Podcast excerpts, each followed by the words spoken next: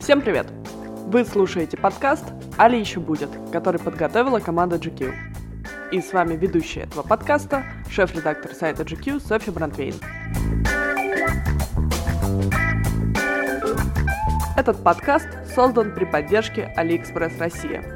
На сайте маркетплейса запущен специальный раздел с желтым значком «плюс», где собраны товары, которые доставят быстро, от двух до пятнадцати дней и прямо до двери.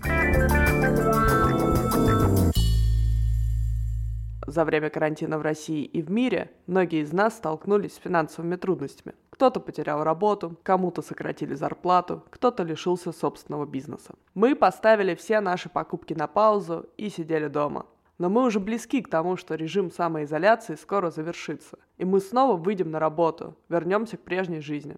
Нам снова понадобятся гаджеты, бензин, новая одежда, косметика, спортивный инвентарь и прочие предметы из, казалось бы, прошлой свободной жизни, которая так далеко где-то позади.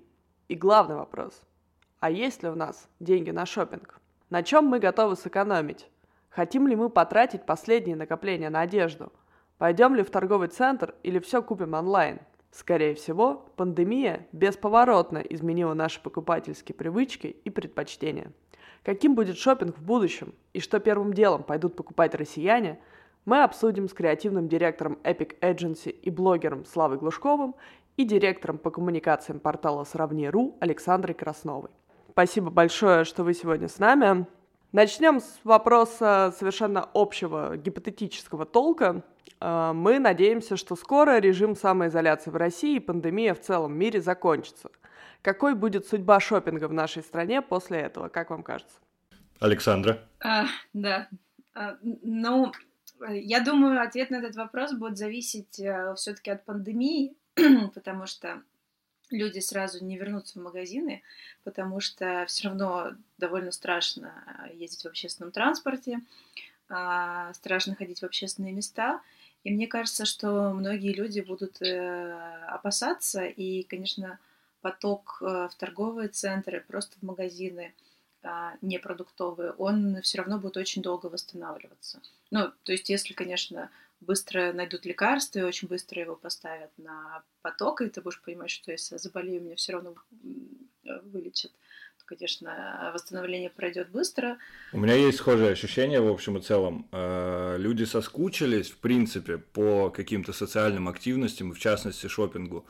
Но эта, эта скука заключается не в том, что хочется что-то новое купить, а в том, что хочется еще раз ощутить этот прекрасный экспириенс, когда ты приходишь в магазин, у тебя есть некоторый сервис, который тебе оказывают, у тебя есть выбор, ты можешь все померить, потому что мы все, в принципе, ну, я сужу больше по себе и по своим друзьям, но, тем не менее, как я понимаю, очень многие занимались онлайн-шоппингом на карантине, потому что делать больше нечего, и так или иначе все что-нибудь докупили, это классно, но по офлайн-шоппингу многие соскучились, и, как мы видим на примере других стран, ведут некоторые меры в, в плане безопасности внутри магазинов, но при этом магазины будут открыты, ну, не первыми, но одним, одними из первых, наверное, институций, которые откроют после снятия карантина. Но при этом магазинам же много чего запретят. Вот, например, я читала, что в Испании запретили распродажи в магазинах, потому что боятся, что придет много людей, будет большое скопление и будут новые вспышки. А, поэтому, мне кажется, таких правил будет э, в каждой стране, конечно, кто во что гораздо будет придумывать, но таких правил будет много. То есть даже если... Интересно. Да. Я про распродажи не слышал, но это, это типа метод регулирования э, скопления людей, правильно я понимаю? Да. Мне кажется, сейчас подкинули идею правительству. Надеюсь, они нас не слышат. Да, не хотелось бы, не хотелось бы. А как вы думаете, возможен ли у нас сценарий Китая? Как вы знаете, в Китае в первые дни, когда начали открываться бутики, особенно это коснулось люкс-сегмента, люди рванули, там, например, в тот же Hermes и скупили там на два целых семь десятых миллиона долларов, потому что они реально соскучились, то, о чем говорит Слава, дома без покупок, и у них случился приступ ревенж-шоппинга. Вот у нас есть какие-то накопления, мы срочно побежим их тратить. Возможно ли это в России? Слушай, это вопрос такой, очень неоднозначный. Я возьму первое слово, с, с вашего позволения. поскольку, ну, Китай как нация шопперов известна всему миру, и все, весь мир прекрасно понимает, что китайский потребитель – это самый желанный потребитель, поэтому, наверное, их как пример нам рассматривать нет смысла. Могу сказать, что во Франции тоже открыли много магазинов, и тот же Louis Vuitton, который на Шанз-Элизе, в него тоже стоит очередь. Эти видео уже есть в сети, и все их, наверное, видели. Но там очередь скорее обусловлена тем, что есть регулирование количества людей внутри, и, соответственно, пустили двух человек, и, естественно, трое-пятеро стоят на улице. С другой стороны, очередь присутствует и в магазине Зара, находящемся в Париже, что свидетельствует о том, что люди соскучились не только по люксу и суперсервису, когда ты приходишь, тебе наливают бокал шампанского, ты что-то сидишь, обсуждаешь, а люди соскучились просто по самому факту покупок. С другой стороны, обратная сторона медали заключается в том, что во Франции, как и в принципе в большинстве стран Европы, было, была очень-очень...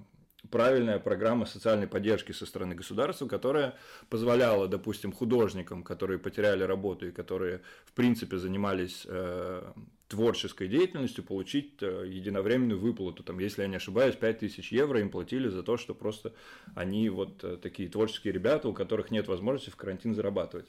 Если, ты, если тебя сократили на какое-то количество дней, то это количество дней, опять же, государство покрывало. Соответственно, люди доход не потеряли в Европе, это четко надо понимать. В России и люди доход потеряли, к сожалению. И, как мне кажется, мы классно оторвались на скидках, которые были на карантинном шопинге. Но вот я лично понимаю, что, может быть, я исхожу в какой-то магазин, когда его откроют, просто чтобы посмотреть, что происходит, но не за покупками, не за какой-то, типа, конкретной вещью, которую я хочу купить. Я, наверное, больше про деньги могу рассказать. Мы специально перед подкастом в нашем инстаграме провели опрос в сторис э, про то, будут ли люди после конца карантина э, идти в магазины э, и что покупать. И семьдесят процентов ответило, что не будут.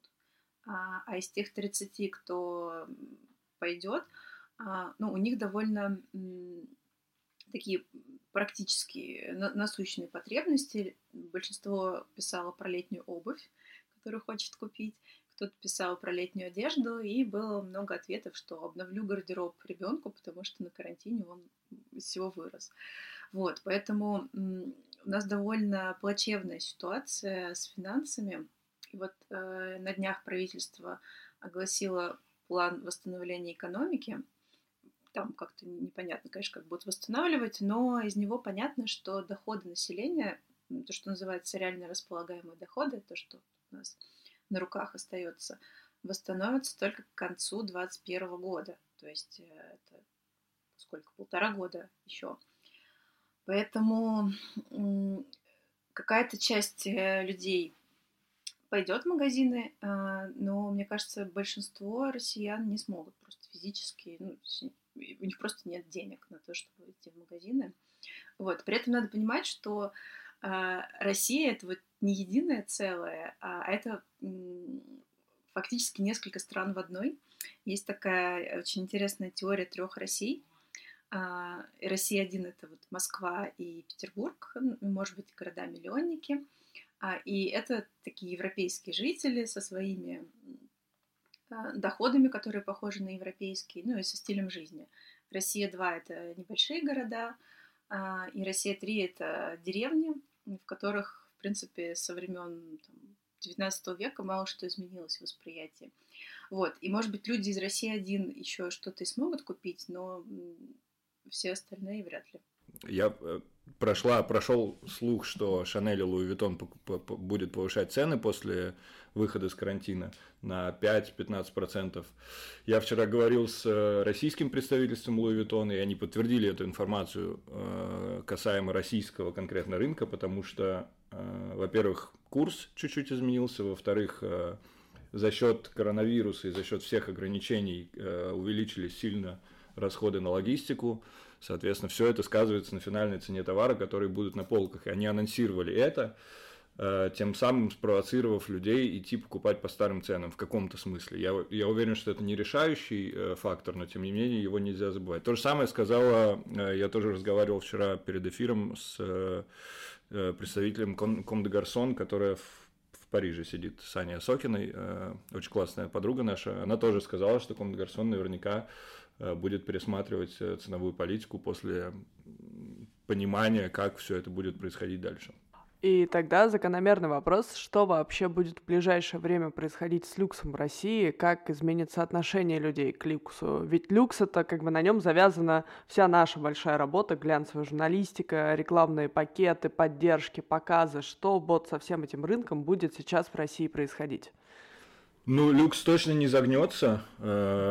Богатые люди богатеют, бедные беднеют. Это закон жизни, тут ничего не поделаешь, поэтому у людей, которые покупали э, премиум-сегмент, э, наверняка есть деньги, чтобы купить этот премиум-сегмент снова. Вопрос в количестве. Понятное дело, что крокодиловые сумки э, по семь штук никто не будет выносить из бутика, предпочтут, наверное, какие-то более э, бюджетные варианты.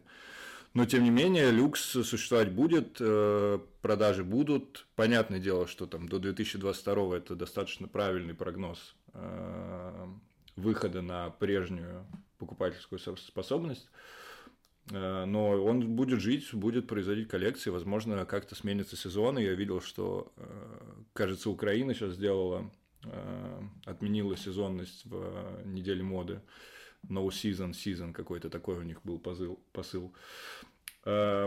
Вот, но как бы с люксом ничего не станет. Мне кажется, что глянь, глянцу не стоит волноваться за этот сегмент, потому что как ни... Армани, кажется, тоже говорил про это, что мода станет более долгой. Да, да, да, да, да. Это имеет, имеет какие-то основания под собой.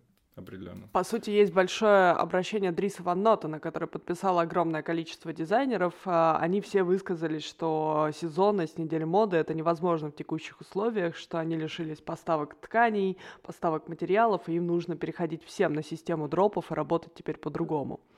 А, хорошо, а если говорить про масс-маркет в России? Вот ходит много слухов, что, мол, чуть ли не начнут сносить торговые центры, потому что все маленькие точки разорятся, это все будет никому не нужно. И вы тоже озвучили сейчас мысли о том, что люди вряд ли ломанутся в торговые центры, там, покупать большое количество одежды. Что случится с вот этим массовым сегментом? Насколько там у нас будет большой кризис или, в принципе, пройдет время и все вернется на круги своя? Ну, мне кажется... Во-первых, очень поменяется мода в каком-то смысле. Уже много статей, исследований про то, что э, исчезнет дресс-код. Ну, по крайней мере, он станет мягче э, в офисах. И потому что два месяца все сидели в пижамах, и как-то странно потом возвращаться. Э, как было написано в статье, по-моему, New York Times, что дресс-код будет таким, если на вас уже что-то надето, и слава богу. Э, и... Мне кажется, те, кто смогут подстроиться под эту тенденцию, те, ну, смогут выжить. Остальным, конечно, будет сложно. Все, все, да, все логично. У меня нет ощущения, что люди ломанутся прямо и будут стоять в очереди в Зару, как минимум, потому что, ну, за два месяца те, кто хотел, наверное, привыкли к онлайну. И, как я понимаю, большинство магазинов масс-маркета существуют в онлайне и активно там продают. Ну и плюс, конечно, боязно будет немножко сразу после выхода идти в какое-то скопление людей и что-то покупать. Мне кажется, что у российского потребителя такой потребности нет. А если заглядывать в более далекое будущее, есть предположение... Ну, у меня, в частности, там было несколько больших интервью с э, часовыми генеральными директорами. Я... Вот они все предполагают, что, в принципе, люди будут чаще покупать в интернете и в онлайне даже часы, даже ювелирные изделия. И что, в принципе, нужно развивать именно э, маркетинг в диджитале, доставки, продажи онлайн. Вы верите в то, что там в будущем люди реально перестанут ходить в бутики, магазины, и они будут в первую очередь смотреть на покупки онлайн? В каком-то смысле, наверное, э, наверное, да, потому что э, сервис, который предоставляют магазины онлайн, очень сильно вырос в это время. Даже я, когда э, покупал там сейчас в одном из московских бутиков какую-то такую достаточно интересную вещь, мне предложили примерку, мне предложили доставку в тот же день. Не потому, что люди просто сидят, и им типа нечего делать, и они хотят отправить кого-то из сотрудников магазина ко мне, а потому что они понимают, что нужно давать сервис, максимально приближенный к тому, что есть в, в офлайн-точке. Соответственно, онлайн, я думаю, что захватит, как, как сейчас он захватывает, так и захватит еще большую часть рынка. Даже не так давно, насколько я понимаю, появилась возможность покупать, это не относится к фэшну, но тем не менее появилась возможность покупать машины, расплачиваясь, черт побери, Apple Pay. То есть ты совершаешь единоразовую покупку на семь миллионов и через Apple Pay, и это как бы для меня нонсенс абсолютно, я никогда в это не верил, но практика показывает, что это уже работает, и это уже запущено, и люди уже покупают машины онлайн. Соответственно, наверняка то же самое ждет и подавляющее большинство всех остальных э, фэшн-историй. У нас есть, насколько я понимаю, прецедент, когда московский, э, ой, не московский, российский бренд, если я не ошибаюсь, он называется Fashion House. Это какой-то масс-маркет э, сегмент, который наверняка стоял в торговых центрах. Я, к сожалению, не знаком с этим магазином, поэтому могу ошибаться, но он э, объявил о банкротстве где-то недели три назад. Об этом писали и, и очень многие, что вот как бы первый прецедент фэшн-банкротства осуществил. Э, что касается больших э, масс-маркет точек, то наверняка у них есть э, некоторая финансовая подушка для таких случаев, ну, мне так кажется, она должна быть, если это серьезная структура, и они просто, да, они будут просто перекладывать большую часть бюджета в, в онлайн, усовершенствовать свои онлайн-магазины, делать все максимально удобным, но единственное, что не сделаешь, это примерку натуральную, потому что чего не хватает в онлайне, так это возможности померить вещь. Я, допустим, очень редко покупаю новые вещи, с которыми я не знаком, или с брендами, с которыми я не знаком в онлайне, просто потому что я не понимаю фит, не знаю, как они сядут, и это немножко боязно. Так или иначе, процедура возврата, вот этой вот обратной доставки, получения денег обратно, это все-таки немножко такая тяжелая история, поэтому я стараюсь этого избегать. Вообще обещают, что будут онлайн-примерочные, в которых ты можешь загрузить свои параметры, ну, вроде как это будет даже устроено так, что ты один раз каким-то образом себя измерил, загрузил параметры, и в онлайн-примерочной будет видно, как сидит на тебе платье или, ну, вообще любая одежда. Но при этом, мне кажется, в онлайн идет больше масс-маркет.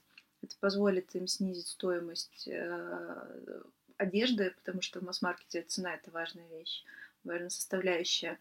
Но какие-то люксовые марки, полулюксовые, мне кажется, они оставят бутики, потому что, как мы уже много раз сегодня сказали, шопинг — это не просто занятие, когда ты идешь и покупаешь себе штаны. Это событие, это развлечение, это эмоции. И в онлайне их просто невозможно человеку доставить. Ну, то есть, не знаю, можно, конечно, привозить на дом, мерить платье, и курьер будет открывать тебе шампанское и наливать в бокал, но все равно это не те ощущения.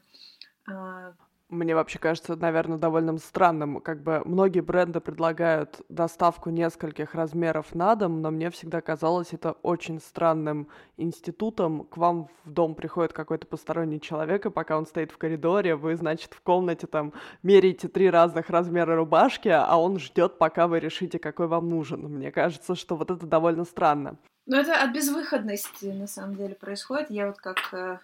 молодая мать, ограниченная в передвижениях, во время декрета несколько раз прибегала к этой услуге. Это не особенно приятно, но просто нет выхода. А что касается автомобилей, про которые говорил Слава, ты же знаешь, что в Китае вообще есть вендинговые автоматы, где ты можешь купить автомобиль. Т- То теперь есть ты знаю. Ты подходишь, буквально практически выбираешь машину, она у тебя прокручивается на такой многоэтажной парковке, ты на нее смотришь, покупаешь, и она выкатывается. Вау. И вот ты как шоколадку пришел и купил автомобиль, вполне бесконтактно. Круто. И, в принципе, сейчас же многие сервисы вводят такие истории, как консьержи, онлайн-примерки, доставки нескольких размеров, причем э, в том числе доставка, например, нескольких размеров вам на неделю, вы неделю думаете, решаете, потом у вас там забирают размер, который вам не подошел. Вот как вы считаете, каких онлайн э, услуг сейчас не хватает, чтобы вы вот прям совсем сказали, все, я никуда не поеду, никаких бутиков, пробок, э, торговых центров, вот теперь мне все максимально удобно? Мне, в принципе, ну, текущее положение дела затрудняется лишь примеркой. И да, существует онлайн-примерка, она уже практикуется во многих э, бутиках. Есть, э, есть там белорусские ребята, которые написали приложение, где ты можешь примерить кроссовки э, на ноге. Но вопрос примерки не в том, как это смотрится, а скорее, как это сидит. Поэтому э, вот, вот единственный, единственная классная опция для меня – это непосредственно офлайн покупка, если мне нужно померить вещь. Вот я хочу прийти в свой там, любимый бренд к своему знакомой девушке-продавцу, чтобы не налили какао, я посмотрела, как там все красиво, походила. Это ну, ничто это не заменит, поэтому... Я жду конца пандемии. А вот мы несколько раз уже там озвучивали идею, что сразу после пандемии мы в магазины не рванем, это понятно, но будете ли вы там, я не знаю, до конца этого года обращать внимание на такие моменты, как перчатки, маски, санитайзеры, что-то такое вам нужно в бутике? Ну, я хожу со своим. Я закупила всяких красивых многоразовых масок разных брендов маленьких. Вот, поэтому мне это не особо нужно, но мне кажется, если магазин будет дарить тебе в подарок красивую многоразовую маску, то это будет актуальный подарок. Но не то, чтобы это смотивирует меня специально идти туда. Ну да, это скорее будет восприниматься как норма, потому что сейчас мы все к этому, понятное дело, что привыкли, и нам уже кажется, что это...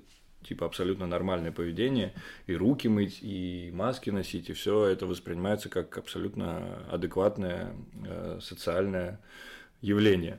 Э, я точно знаю, что магазины будут предлагать маски и санитайзеры, и это будет таким жестом э, того, что мы заботимся о вас, ребята, все окей. И я точно знаю, что будут такие же разделения по полтора метра и лимиты на вход. Другой вопрос, что да, конечно, я тоже буду приходить наверняка со своим, просто поскольку, ну, типа, так приятнее вроде как. Ты знаешь, откуда эта маска, что она пережила, когда ты ее последний раз мыл, если она многоразовая, или когда ты ее открыла, если она одноразовая. Вот. Было бы прикольно, если бы, по-моему, в самом начале пандемии был какой-то такой мокап, точнее прошло, прошла информация достоверная, что Louis Vuitton очень многие, эл ви эм эйч холдинг очень многие мощности перебрасывает на производство антисептиков, и тут же появился мокап такого маленького антисептика с брендингом Louis Vuitton, очень красиво. Я уверен, что это был фейк, но тем не менее, если бы Louis Vuitton давал такие антисептики в магазине, то я думаю, что они увеличили бы трафик очень сильно, потому что это, конечно, смотрится очень мило. Да, да.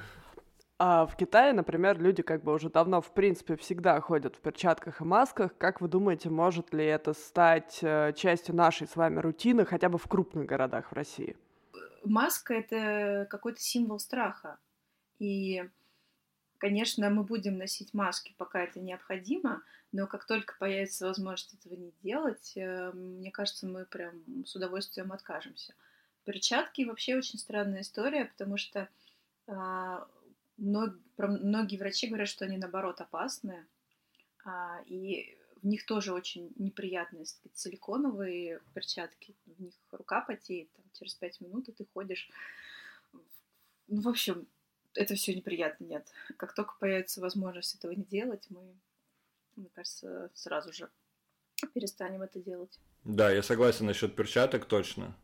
Перчатки – ужасная история, они дико, дико неудобные в, в носке. По поводу масок, не знаю, мы все видим позитивные реакции на позитивные, точнее, эффекты от масок, потому что э, статистика показывает, что регулярные весенние заболевания, которые э, свойственны э, нашему населению в, в этот период, они сильно, э, сильно понизились в распространяемости ровно из-за того, что мы на фоне коронавируса начали носить маски. То есть есть, понятное дело, что ковид девятнадцать – это злосчастный вирус, но есть и другие э, как бы классические весенние э, лихорадки, если можно так сказать. И они очень классно отфильтровались вот этим вот э, методом ношения повсеместного масок. Я могу про себя сказать, что меня маска глобально не смущает, потому что у меня действительно появилось много классных, красивых масок. Все, э, все классные московские и российские дизайнеры начали делать э, реально правильные маски, по, созданные по каким-то там медицинским стандартам.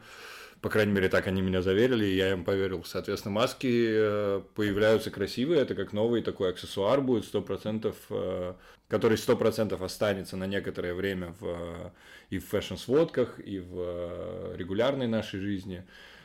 И, ну, моя маска, по крайней мере, которую я ношу, не особо доставляет мне дискомфорт. Единственное, что я не могу идти и кофе пить, вот это вот меня смущает. А, да. а такие прогулки я стараюсь делать хотя бы каждый день, потому что у меня рядом с домом есть безлюдное место, где ходят два человека по всему лесу, и как бы все нормально. А у меня из-за маски все время ужасно запотевают очки. Я не могу дышать в этом респираторе, так чтобы вот это ужасная проблема. Вот э, не знаю, как в диоптере, у меня просто это нулевки, но если ты их спускаешь вот чуть-чуть пониже, то они перестают запотевать. Я тоже долгое время с этим мучился, и в итоге нашел выход. Вот, вот, по крайней мере, этот способ мне помог. Еще говорят, надо плевать на очки, растирать их. И это должно помочь, но я пока не пробовала. Я прямо вижу, как я с какой-то рабочей встречи, уходя перед выходом на улицу, плюю себя на очки, протираю и говорю: слушайте, это просто, чтобы они не запотевали, это моя фишка.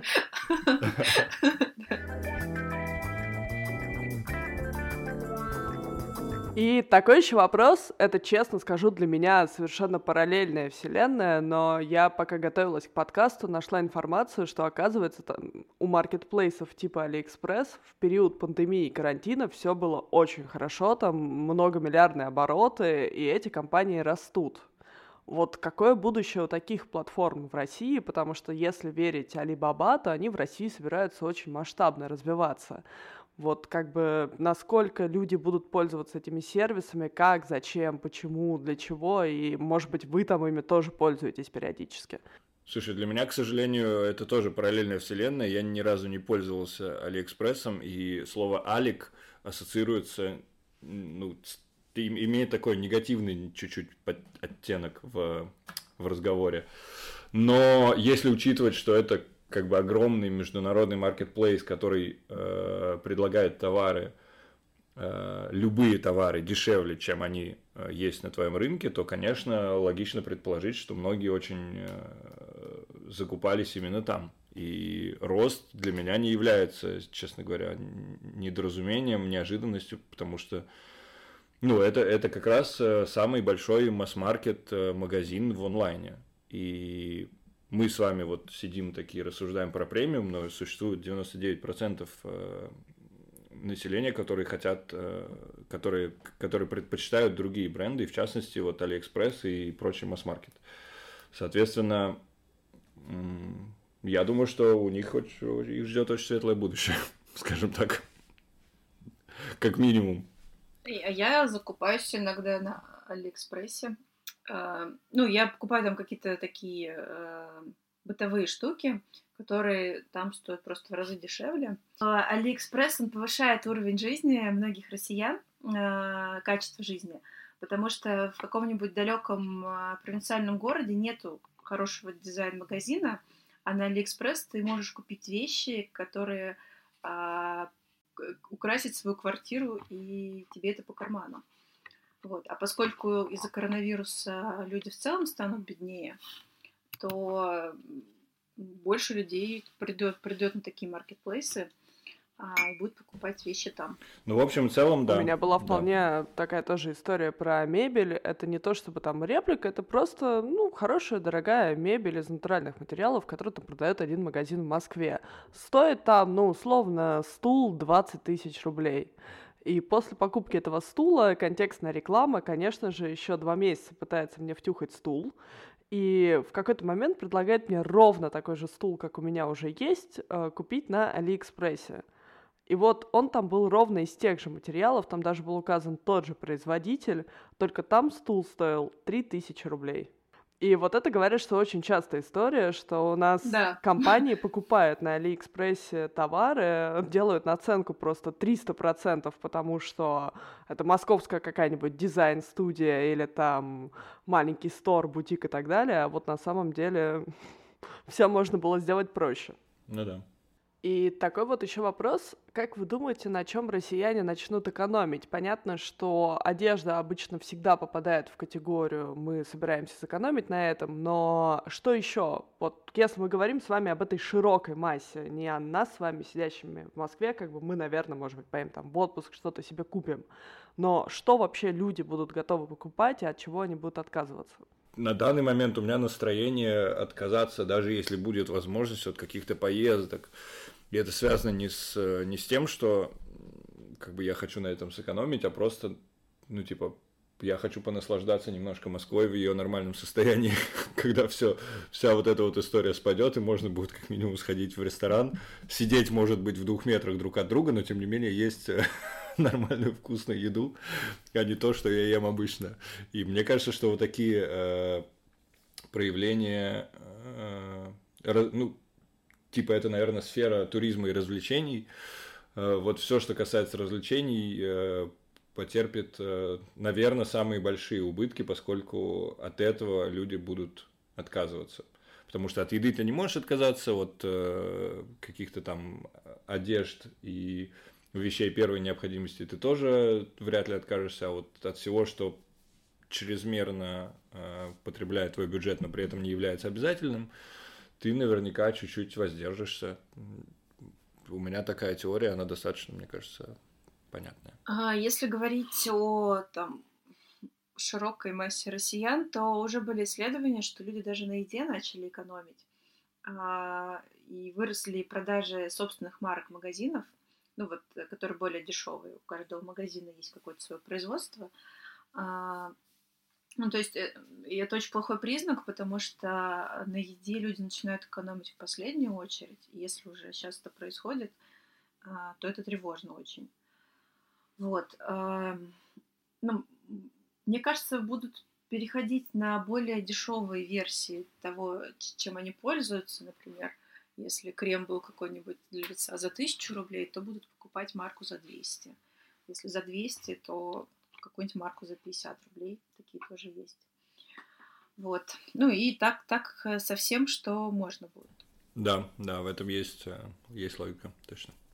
И как вы считаете, когда эта ситуация восстановится? Ну, то есть по миру прогноз, что покупательская способность восстановится к две тысячи двадцать второму, но мы понимаем, что в России экономическая ситуация немножко посложнее, у нас и нестабильные цены на нефть, и нестабильный курс доллара и евро, и в принципе как бы более сложная периодически экономическая финансовая история. Вот что ждать россиянам в широкой массе? Ну, две тысячи двадцать второй звучит весьма оптимистично. Честно говоря, на... я бы смотрел еще как минимум год от этого срока, наверное, для России, поскольку э, действительно все, э, все, что мы сегодня обсудили, как раз свидетельствует о том, что у нас э, адаптация и достижение прежнего уровня займет куда большее время. Э, и, и, и с государственной точки зрения в плане поддержек, и с точки зрения того, что э, люди начинают экономить, э, наверное, две тысячи двадцать третий будет звучать более реалистично. Но на самом деле страшно как-то. Что, три года ждать? Мне кажется, три года — это может быть еще и оптимистичный прогноз. На самом деле проблема в России в том, что у нас уже шесть лет неуклонно падают доходы. С две тысячи четырнадцатого года. Ну, даже на самом деле до две тысячи четырнадцатого года они падали, и это какой-то тренд, который коронавирус только усугубил, ну, как коронакризис.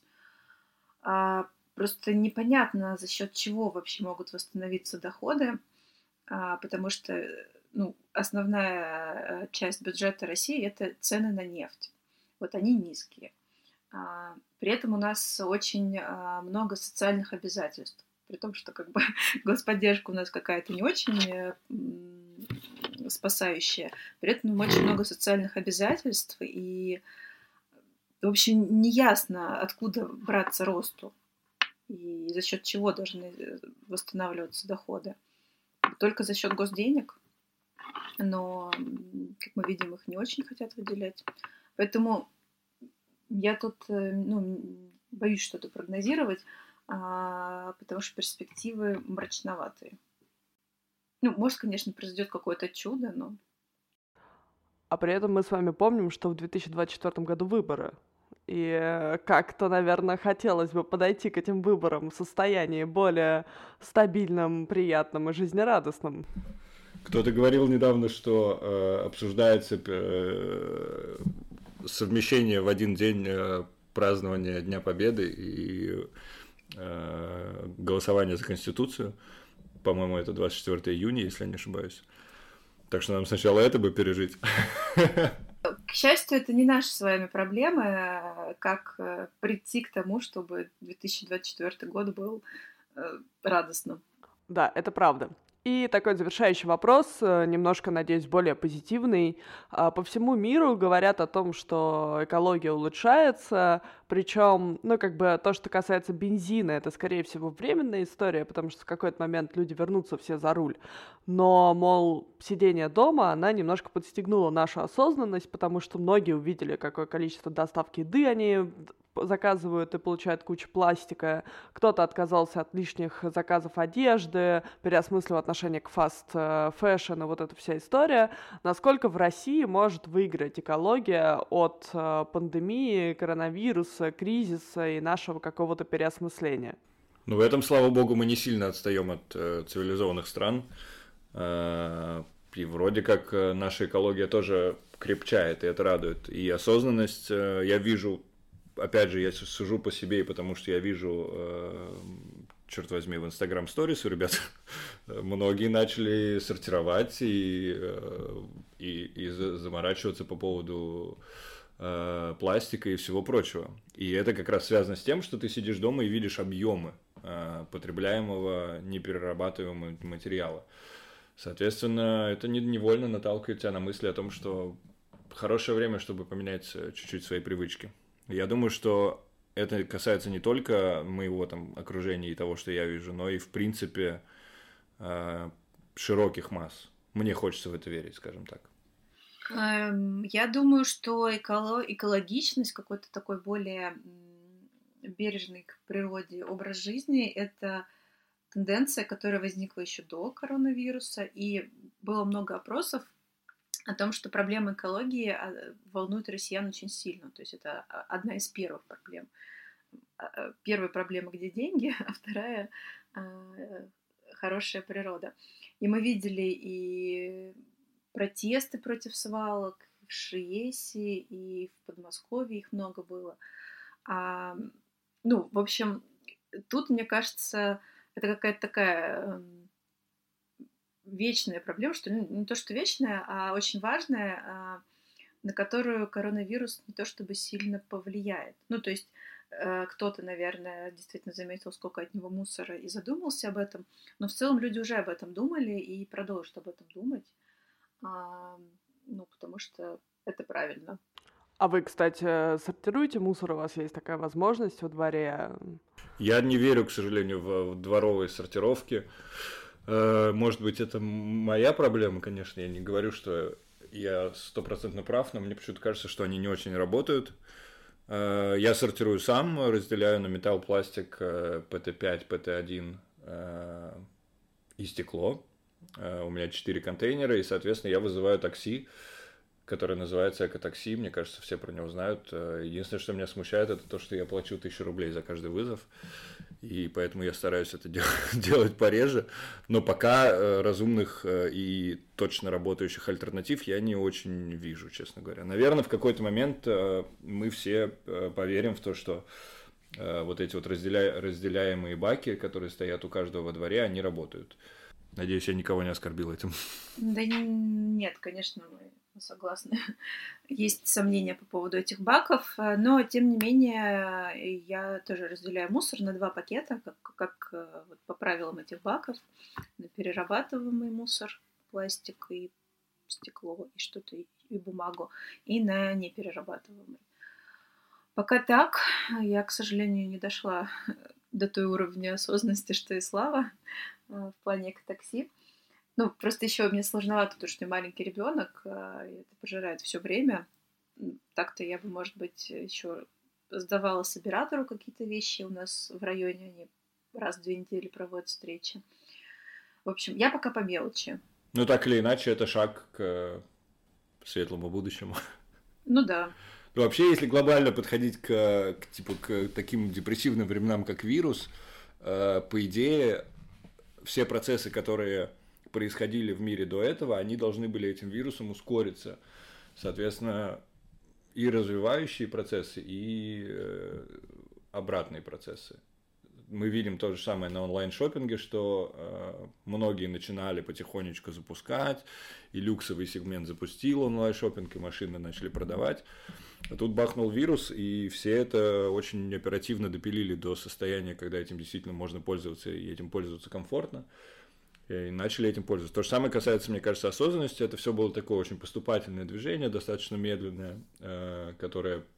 Понятное дело, что захватывало умы некоторых э, людей, которые вот, интересовались, но в, в массы оно далеко не уходило. Сейчас э, хочется верить, что кризис подтолкнул всех к э, чуть более бережному отношению к тому, что мы имеем. Вообще э, любой кризис, там, любая какая-то катастрофа, она в итоге приводит к, в долгосрочной перспективе к улучшениям.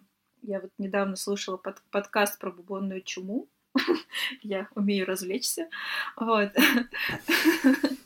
Но там была очень интересная мысль о том, что э, загородные виллы в Италии появились как раз как ответ на бубонную чуму. Богатые люди переезжали за город, э, они там выращивали, ну, не они, их слуги выращивали еду, то есть были на самообеспечении. И поскольку э, для чумы самое страшное время — это лето, то обычно они переезжали на, ну, на лето. И появилась вообще концепция а, летних каникул. И до этого ее особо не было. А, и благодаря тому, что очень много людей умерло, а, богатство сконцентрировалось в руках нескольких а, кланов, которые выжили. А, у них появилось много свободных денег, и они стали поощрять искусство. И отчасти Ренессанс — это ответ на бубонную чуму. Точно так же, как... А, эмансипация, там, доступ женщин к работе, вот это все, что мы любим, возникло после Второй мировой войны.